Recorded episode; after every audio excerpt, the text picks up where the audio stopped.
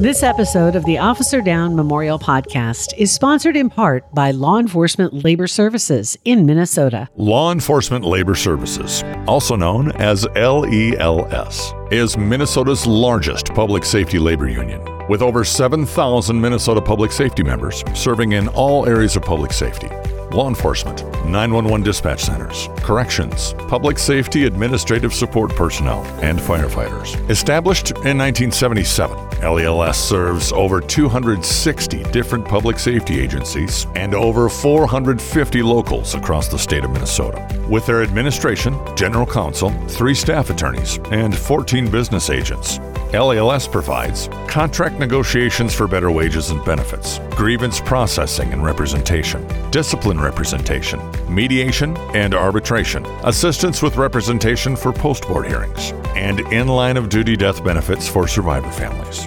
Find out more about law enforcement labor services at lels.org. LELS.org. Episodes of the Officer Down Memorial Podcast may contain strong language and violent content. Listener discretion is advised. Hi, everyone, and welcome. I'm Sheriff Scott Rose from Minnesota, and I'm your host for today's new episode of the Officer Down Memorial Podcast. Walking eastbound, walking eastbound. In each episode of the Officer Down Memorial Podcast, we'll share the details and the stories of how these men and women heroically lost their lives in the line of duty. Our mission is to help ensure their service and sacrifice is never forgotten. Thanks for spending some time with me today to remember and honor these fallen heroes.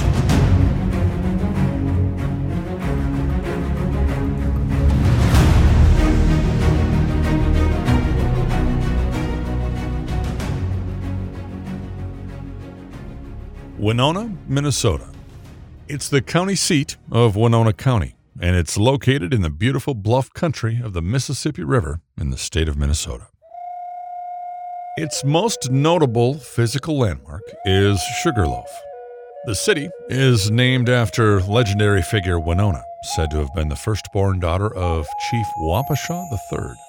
Chief Wapasha was a Dakota Sioux chief and the one who signed the treaties in 1851 and in 1858 that ceded the southern half of what is now the state of Minnesota. Home to Winona State University, the city has its own population of around 26,000 people, plus nearly 9,000 students that attend the college each year. Just northwest of Winona city limits is the little city of Goodview.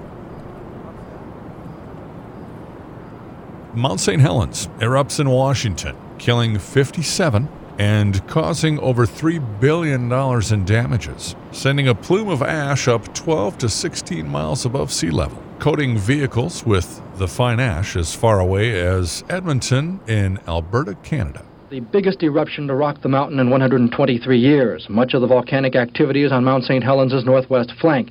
The eruption began at 8:39 a.m. and shot 60,000 feet into the air. Mount St. Helens stands 9,677 feet. Pac-Man, the best-selling arcade game of all time, was released in 1980. The original Japanese title of Puck-Man was changed to Pac-Man for international releases as a preventative measure against defacement of the arcade machines by changing the P to an F. And John Lennon was killed in front of the Dakota Apartments in Manhattan, New York by Mark David Chapman. Former Beatle John Lennon is dead. He was shot a short time ago outside his Manhattan apartment building. He died at Roosevelt Hospital. Police have a suspect in custody. Former Beatle John Lennon murdered in New York. The year was 1980.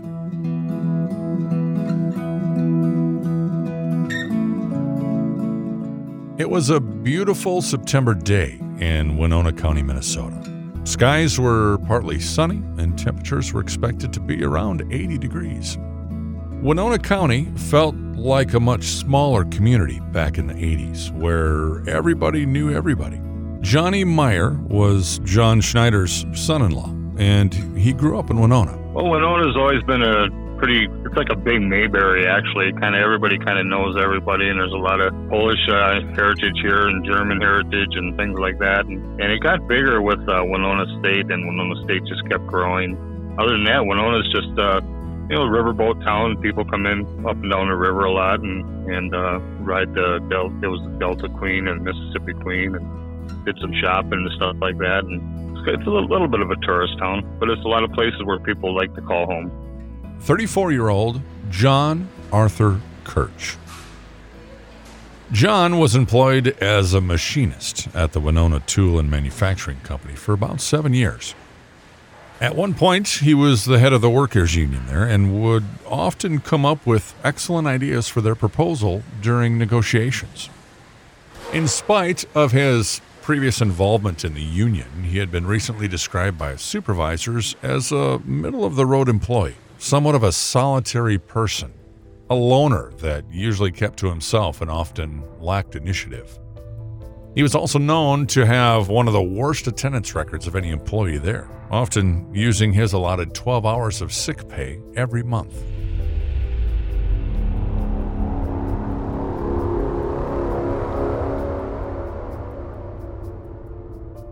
John married Brenda in May of 1970, and by 1980 they had three children a 12 year old that Brenda brought into the relationship, along with a 9 year old and a 15 month old baby. Brenda and John had both been born and raised in Winona. They lived in the Lake Village Trailer Court, which was in Goodview, just outside of Winona, and that community is still there today. They lived in Lot 17 with their three kids. The Winona County Sheriff's Office was run by Sheriff Bruce Stanton. He was the county's 15th sheriff and was in the middle of his second term in office. His chief deputy was Vernon Spitzer, who was elected in November of 1982 to take Sheriff Stanton's place.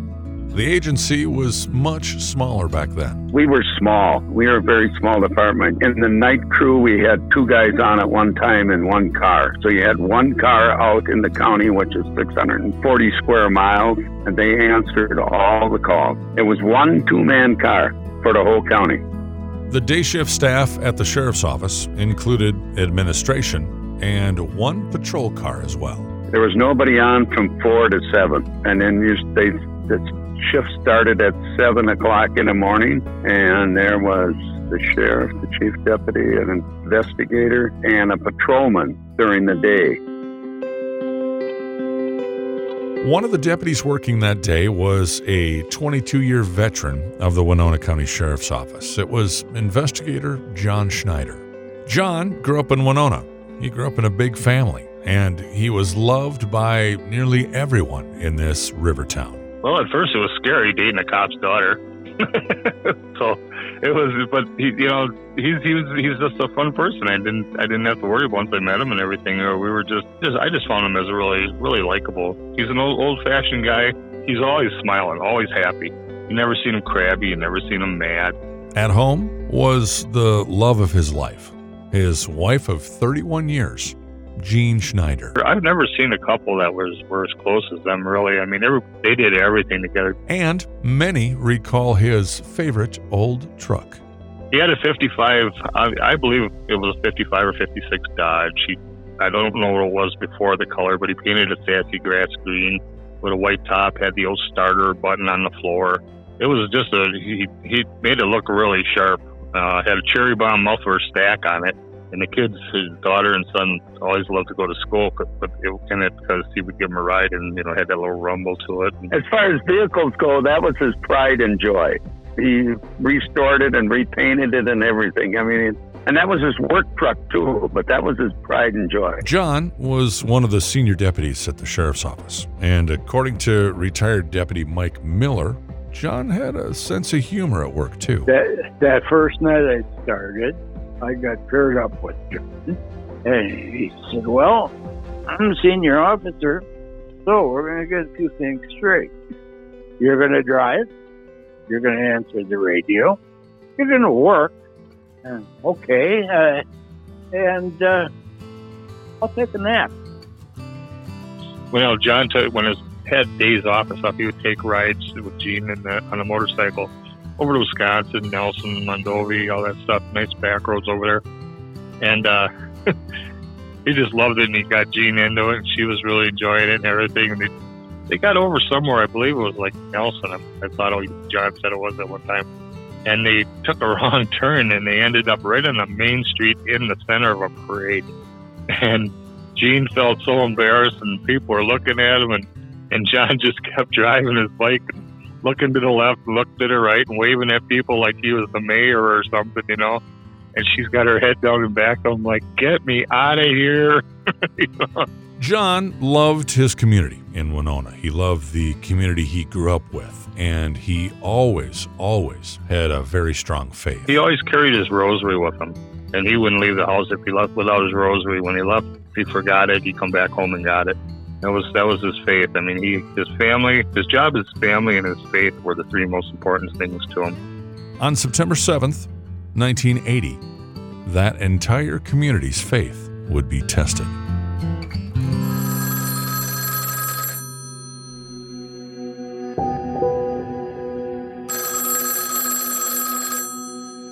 Winona County Dispatch received a call from the Lake Village Trailer Court from lot number 15. Brenda Kirch reported she had gotten into an argument with her husband, John Kirch. Marianne Dasher was a neighbor to the Kirch family. I heard from down the street, I heard like a door slamming or something, and I heard voices like talking back and forth, and uh, they were getting a little louder, so I stepped a little bit toward the front of my trailer and kind of peeked out in the street, and I saw Brenda Kirch standing out in the street talking back to somebody, and the last of her conversation that I heard was that she was going to call the sheriff.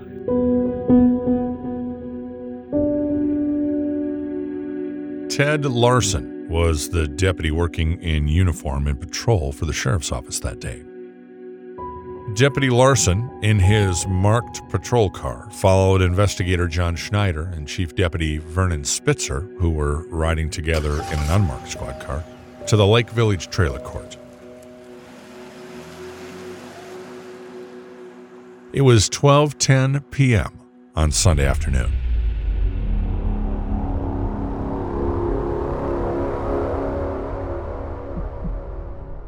When they arrived at the trailer court, they stopped and met with Brenda Kirch, who was upset that John had kicked her out and kept the baby. Brenda was concerned that John might harm the 15 month old. John Schneider asked Brenda if there were any weapons in the house that he had, John had asked, "Is there any weapons in the house?" And she said that he had a 22, and uh, what they knew of it, she goes, "It hasn't worked for years. He's had it in a drawer, and there was pieces missing or something." She goes, "He hasn't used it at all. It's been there forever." Brenda told the officers that she had previously hidden all the ammo that she could find in the trailer. The three then continued towards lot 15. The driveway next to lot number 15 was empty, so they parked their marked squad and the unmarked squad there, and they walked to the front door. We were sitting right at the kitchen table here, and I was I faced Kirch's trailer because I sit right in the end there, and my window was open enough so I could see when the the sheriff's car pulled up.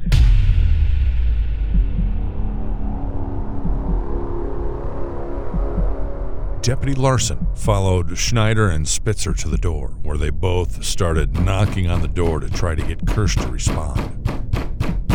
Both announced loudly that they were the sheriff's office and that Kirch needed to open the door. After getting no response from Kirch, Schneider and Spitzer instructed Larson to go get a pry bar from his squad car. Deputy Larson returned with his pry bar and he handed it to Schneider. Schneider used the pry bar to pop open the outside of the screen door and then handed Larson the bar back. Schneider turned around and gave the door two kicks to break it open. Deputy Larson turned away to put the primer on the ground, and when he turned around back towards the door, Schneider was already pushing his way into the trailer with Spitzer following. That's when Deputy Larson heard the first gunshot. I didn't wasn't really noticing that much until I heard the first what didn't really sound like a shot. It was more of a dull, muffled sound. Maybe about five seconds later, another, which did sound like a shot.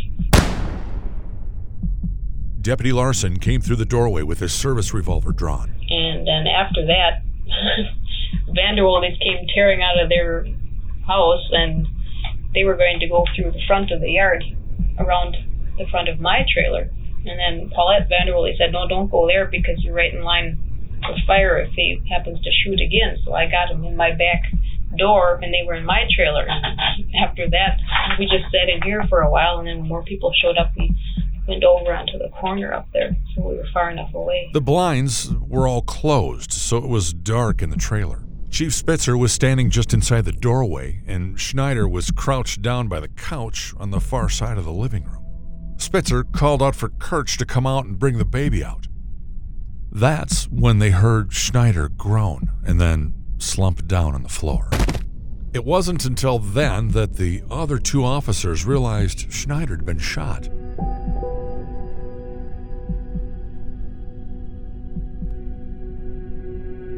Deputy Larson ran outside to his squad and called for an ambulance and said, Officer down, get down here on the double to our location. We were sitting in the house at John's house. We stopped over for lunch, which a lot of times he likes to do, and uh, or have a stop over and stuff like that. And uh, we were we were uh, ready to sit down for lunch, and John would come home. Oh, it was pushing noon, and that Sunday we were sitting around the house, and like most cop families. They had scanners on, and uh, it was on top of the refrigerator in the kitchen. And I happened to be standing in the kitchen. Daughter Lori and his wife were just coming from between the kitchen and the living room, and we heard Officer Down get out here on the double. And I'm like, I stopped and kind of froze, and Lori come in and said, "What did they say?" And then, and she knew, and Jean heard it, and she just turned right around and went in the bedroom and grabbed her rosary, and that's the true story. Like she knew it was just unbelievable.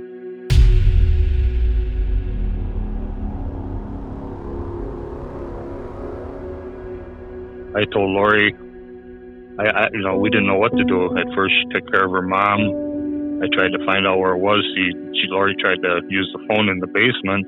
Um, he has like a nice family room downstairs, and she tried calling the LEC, and of course couldn't give out any information. And uh, what was going on. So I knew where they were.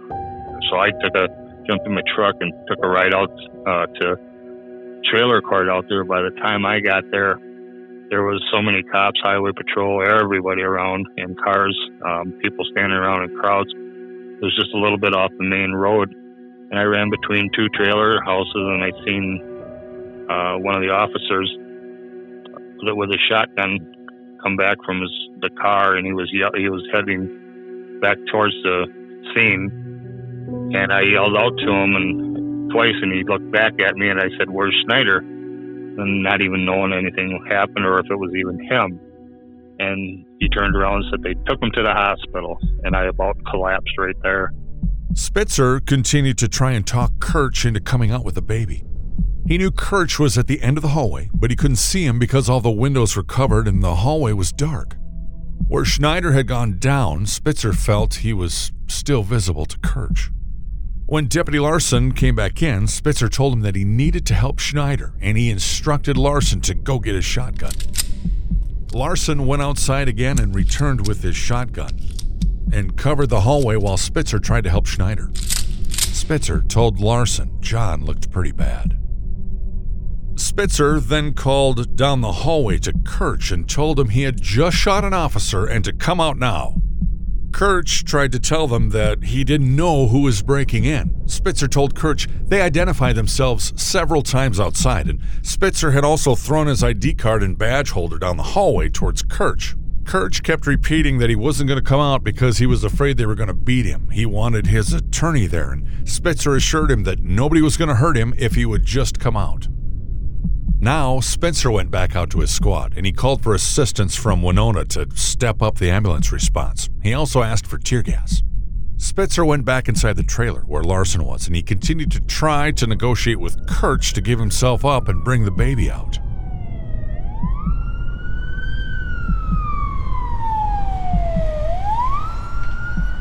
The ambulance service arrived a short time later and came in. Spitzer and Larson provided cover in the hallway while the crew removed John and rushed him out to the ambulance and to the hospital. Deputy Letner arrived at this point and said that he had on a bulletproof vest and to let him try and talk Kirch out. Letner was told the name of Kirch's attorney, and he went back outside to let dispatch know to try and reach her. When Letner came back in, Kirch continued to tell them he was scared that he would either get beat up or shot by the police. Letner assured him that nobody was going to hurt him if he would just come out. He explained that they were concerned about the baby and they just wanted him to come out so they could get this whole thing over with. Dispatch advised the deputies on scene that the attorney's number was unlisted. Letner positioned himself near the hallway so he could look down, talk to Kirch, and try and determine if he was in one of the closer rooms or if he was in the last room at the end of the hallway. When Kirch was told they couldn't reach his attorney, he suggested another attorney, and he wanted that one to respond to the trailer, and he wanted him to be allowed to walk back to the bedroom so Kirch could talk to him. Letner told Kirch, We're not fools. We're not going to let anyone else come in when we know you have a gun. He told Kirch he could talk to the attorney outside after he surrendered. Kirch continued to try and claim he didn't know who they were and that he was worried what they would do to him.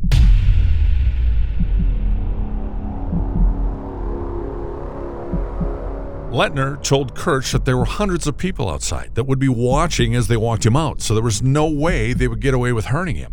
Kirch then suggested he would be hurt at the jail. Letner assured him that he would be safe there as well. Kirch then asked that they send his wife back to the room and that he would hand the baby off to her. Letner again told him they weren't fools, they weren't going to let that happen. Kirch then asked if his wife Brenda could be there at the trailer to take care of the baby if he was willing to come out. Letner sent another deputy off to go get Brenda and bring her to the trailer. A few minutes later, he could hear a woman's voice outside the trailer crying. Letner told Kirch that his wife was there and it was time for him to come out. Kirch continued to refuse. Back at the hospital, the Schneider family responded to find out about John's injuries. The family hadn't been told anything up to this point, other than that he'd been shot and that he was transported to Community Memorial Hospital by ambulance. So I shot down the highway to Community Memorial Hospital. By the time I got there, Lori was there and her mom was there, and Tim, her brother, um, because some lady stopped by the house and heard it on the scanner also. Uh, somehow they got the word. They took him down there and we were all huddled into a room trying to figure out what happened. We didn't know the severity of anything. We didn't know if he got shot in the arm or in the hand or back or whatever. We just thought, oh my gosh, you know, what happened? How bad is it? You know, whatever. And a few minutes later, a doctor come in and told us that uh, he'd done everything they could and he didn't pull through.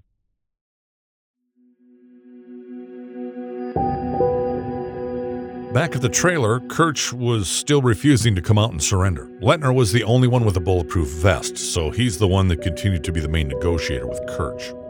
At one point, Spitzer threw a gas mask to Letner and told them that they were going to use gas to get Kirch out. And Letner argued with Spitzer, give him some more time, explaining his concern about the effect the gas would have on the baby in that small room.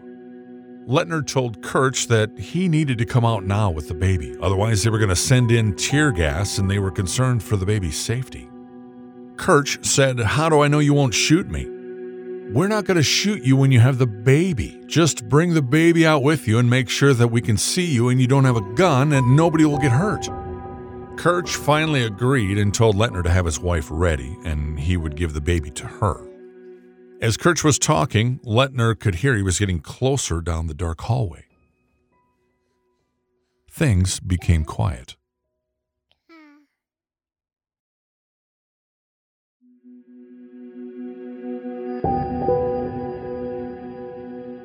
Letner asked what was going on. Kirch didn't answer.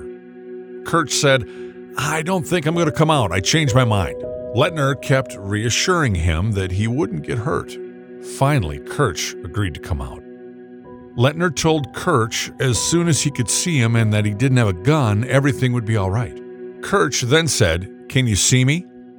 Letner told Kirch that he still couldn't see him, that Kirch needed to come further down the hall. Deputy Letner was positioned around the corner, watching down the hall so he could retreat and fire if Kirch started shooting. When Kirch walked by the small window in the hallway, Letner now could see him, and he had his hands wrapped around the small child, and Kirch's hands were visible. Letner instructed Kirch to raise the baby away from his body so that they could see that there was no weapon between the baby and Kirch. Kirch raised the baby up, and there was no gun. Kirch then knelt down to the floor. Letner was now yelling at Kirch, What are you doing? Show me your hands. Kirch reached to the floor and grabbed the badge that Spitzer had tossed down the hall earlier. Kirch said that he wanted to make sure that they were cops. Kirch told Letner he was going to put the badge in his pocket and give it to him when he came down the hall. Letner told him, put the badge down and keep walking. Kirch dropped the badge and continued to move forward down the hall towards Letner. Letner instructed Kirch to stop and turn around so he could confirm he didn't have a gun. Kirch turned around and had no gun visible. He continued to walk forward until he saw Spitzer and Larson around the corner with guns drawn. Then Kirch hesitated and told them he wasn't coming out with those guns out. Letner told him that they would put their guns away. Letner then walked out into the kitchen area where Kirch could fully see him. Letner told him he believed him. He believed Kirch was unarmed, so Letner set his revolver down on the kitchen table and kept his hands up where Kirch could see them. Winona City Officer Mueller was taking pictures as they walked by. Kirch got upset about the camera and said, Keep them away from him. Kirch continued to walk towards the squad, and then when he saw how many people were out there watching them, he put his head down and then he laid down in the back seat of the squad. Letner read Kirch's Miranda warning, and then Kirch said he just wanted to talk to his lawyer. On the way to the jail, Kirch continued to complain that his handcuffs were uncomfortable. Letner told him that the handcuffs were the least of his concerns. Kirch asked how the guy was, referring to Schneider, and Letner told him he didn't know. At the jail, Kirch was instructed to empty his pockets and take off his boots. He started to empty his pockets and then he paused. Letner told him to take off his boots. Kirch said, Do you want me to empty my pockets or take off my boots? Letner told him, do both. Kirch asked for a receipt for all of his property. Kirch then asked Letner if he was getting him some shoes to wear. Letner said no, that he wasn't going anywhere. Kirch complained that the cement floor was going to be too cold on his feet. He was placed in one of the intake cells where he continued to ask for his attorney, saying he would talk to nobody but his attorney. Kirch later asked one of the deputy jailers who was tasked on keeping an eye on him how the man was. The jailer described Kirch as looking shocked or dazed, kind of in another world. The jailer said, What man? Kirch said, The man that I shot. The jailer told him that he was dead. Kirch started to cry, slumped over the chair with his hands over his eyes, and several times during the booking process, Kirch told the deputies he just wanted to go home. John J. Schneider, badge 505, had served the Winona County Sheriff's Office for 22 years. He was 11 days from his 55th birthday, just a few years from retirement, when he was murdered by Kirch. John was 52 years old and left behind his wife Jean, daughter Lori, and son Tim. He also left behind his two year old grandson, Scott. Yeah, and he was grandpa's. He was grandpa's buddy. I mean, he just loved him and lit up for him and whatever. My folks were watching him, and when I went down to pick him up after the funeral, and I, I talked to Scott and kind of took him alongside the house and towards his backyard, towards the alley. We're just having a little father and son chat there, and and you know those little two year olds and how cute they talk. And he turns around and I got explaining to him. I can't remember exact words about how grandpa's gone to heaven and blah blah blah things like that. And and I I don't know, I, I come across real soft with it and everything. You understand what I'm talking about, honey? You know, and he's like, yeah, yeah, the little kid, yeah. And I go, well, I said, you know, this is kind of hard. This is, you know, it's a sad thing we didn't expect or whatever. And he just turned around and he looked at me and he with these big blue eyes and blonde curly hair. And he goes, Well, when is he coming back?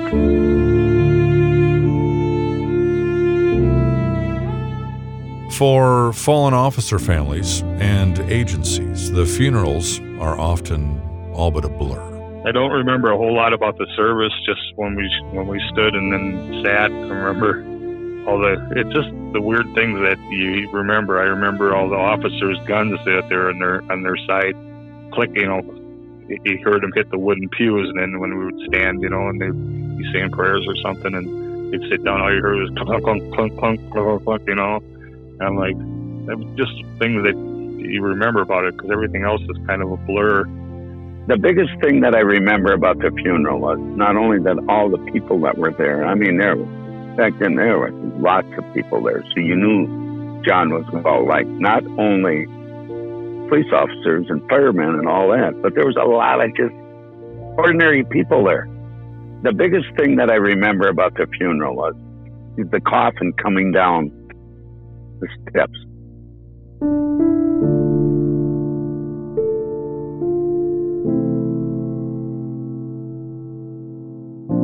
You know, I mean, people were coming in. There was such a line, you know, all the way outside, out in the streets and everything. There were so, so many people that respected him. And uh, at one point, I remember brother-in-law Tim. He said something.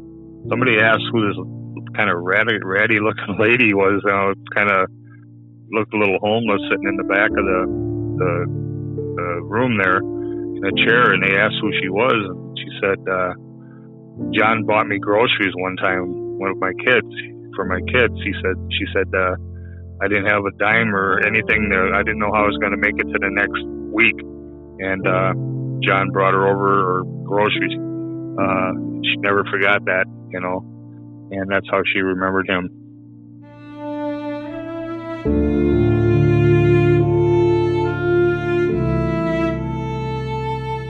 It just shocks you, and you can't believe what happened. And you think, well, nobody in this community does something like that.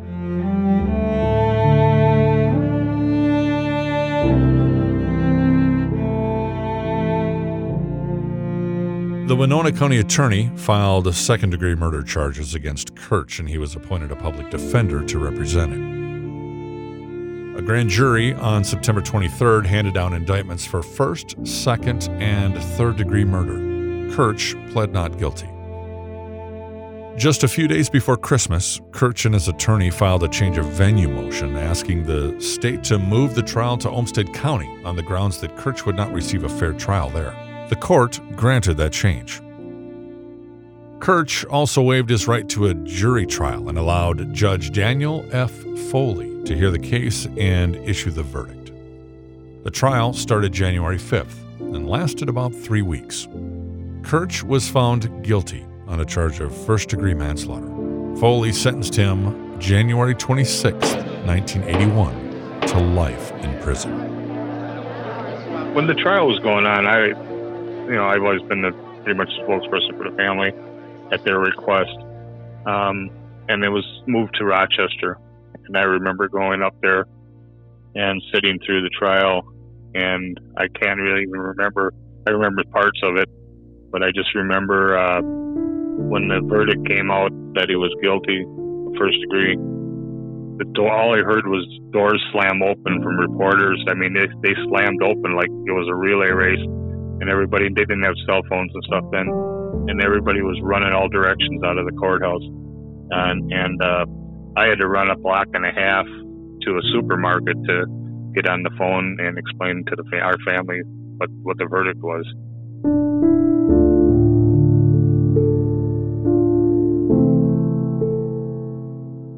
Kirch was then transported to the Minnesota State Prison in Stillwater. When an agency like Winona County loses an officer, a, a, brother or a sister in blue, it causes a ripple effect. It's like throwing a stone in the water. It it changes everything. John's death, I think, changed everybody in that department. And some of us probably for the worst rather than the better because we started looking at people as the enemy. You couldn't trust what they were going to do. That's how I look at it. Is it shattered what we were we were hired to do is to protect and serve, you know, and you had somebody that wasn't probably right in the mind did something they never should have done. So now you distrust everybody. The Schneider family still struggles every day with the murder of John. John's two kids struggle talking about what happened. And Jean, well, she never got over the loss. She's uh she's been lonely ever since. They did everything together, and she she missed missed the motorcycle rides they had and things like that. You know, they'd have supper and and uh, he would uh, take her for a little ride on the weekends or whatever out in the county because he knew so many places in the county. Uh, after all that stopped, I mean, it was just been so hard. She's never after John and the whole thing happened. She never dated. She never even thought about anybody else. She was just that close.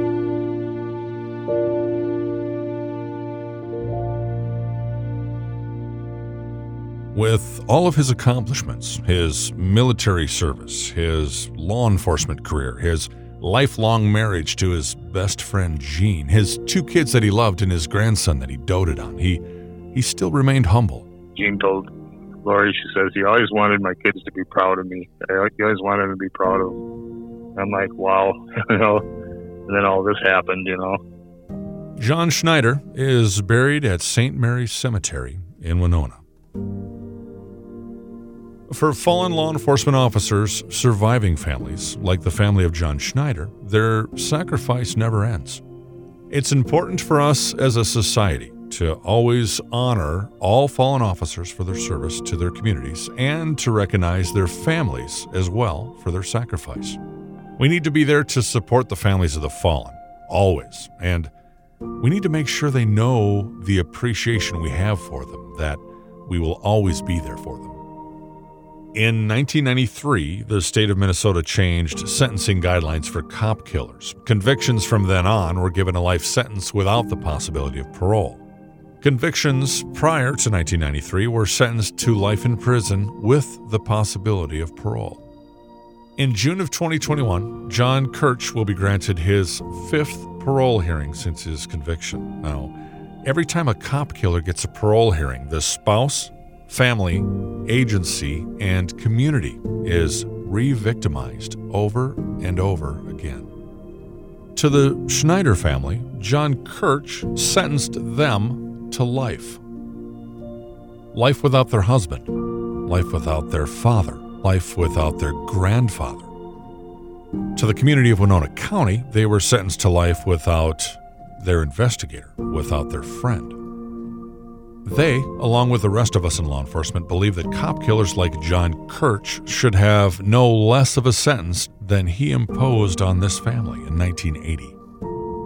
If you'd like to support the Schneider family and help keep John Schneider's killer behind bars, it only takes a few minutes to send a letter to the state of Minnesota letting the commissioner and parole board know you believe Kirch should stay in prison. Your letter will only be seen by the commissioner and by the parole board, and it'll be kept in Kirch's file. The process is easy. Just visit our website at www.officerdownmemorialpodcast.com. Scroll down to John's story and then click the icon that says Support the Schneider Family. On this page, you'll find instructions explaining how, in a few easy steps, you can help support this amazing family and keep a cop killer in prison for life where he belongs. John Schneider is recognized each year during Police Week in Washington, D.C., at the State Memorial Program in St. Paul by the Minnesota Law Enforcement Memorial Association, and in southeast Minnesota each year by the Law Enforcement Memorial Foundation of Southeast Minnesota. He's also recognized at their local memorial program held each year in Winona County. Walking eastbound, walking eastbound.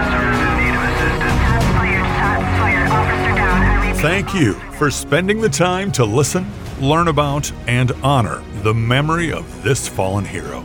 Make sure you take the time to thank your local law enforcement for their service and their sacrifice. And don't forget to thank their families too. They also sacrifice so much for our safety.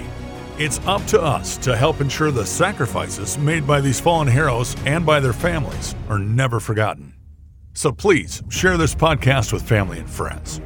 Until next time, this is the Officer Down Memorial Podcast. I'm Scott Rose. Thanks for listening.